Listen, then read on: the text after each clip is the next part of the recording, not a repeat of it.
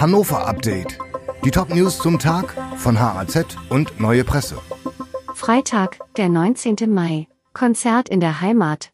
Rockband Scorpions spielt in Hannover. Nach 13 Jahren Abstinenz kehren die Scorpions wieder in ihre Heimatstadt zurück. Die wohl erfolgreichste deutsche Rockband aller Zeiten spielt heute Abend in der ZAG Arena vor rund 10.000 Fans. Das Konzert ist ausverkauft. Die Band erwartet bei ihrem Heimspiel auch zahlreiche Freunde und Familienmitglieder, wie Gitarrist Rudolf Schenker sagte. Hannover sei einfach Heimat. Da sind unsere Freunde, sagte der 74-Jährige. Das Konzert ist Teil der Rock Believer Tour zum gleichnamigen Album der Scorpions. Stadt Hannover plant grüne Welle für Radfahrer. Radfahrer könnten in Hannover bald von einer grünen Welle profitieren. Der Bezirksrat Mitte hat einen entsprechenden Vorstoß gewagt. Das Gremium schlägt vor, auf der Zellerstraße die Ampeln so zu schalten, dass Radfahrer ohne anzuhalten die Hamburger Allee und die Herschelstraße passieren können.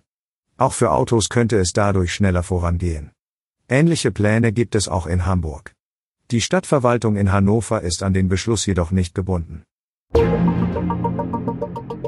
Ermittlungen nach Schüssen der Polizei in Flüchtlingsunterkunft. Die Polizei Hannover ermittelt nach den Schüssen in einer Flüchtlingsunterkunft gegen einen 24-jährigen Beamten und einen 25-jährigen Bewohner. Der Polizist hatte nach Angaben der Ermittler am Mittwoch mehrere Schüsse aus seiner Dienstwaffe abgegeben und dadurch den Bewohner lebensgefährlich verletzt. Der 25-jährige hatte offenbar den Sicherheitsdienst und die Polizei mit einem Messer bedroht. Am Donnerstag konnte die Polizei keinerlei neue Angaben zu seinem Gesundheitszustand machen. Wo der Mann genau getroffen wurde, ist ebenfalls noch unklar. Fans von Hannover 96 warnen vor höheren Ticketpreisen. In der Fanszene von Hannover 96 machen sich Sorgen über steigende Ticketpreise breit. Gerüchte machen die Runde, dass eine Erhöhung von 10 bis 20 Prozent droht. Matti Okwika vom 96 Fanbündnis Hannover ein kritisiert, eine solche Erhöhung wäre inakzeptabel.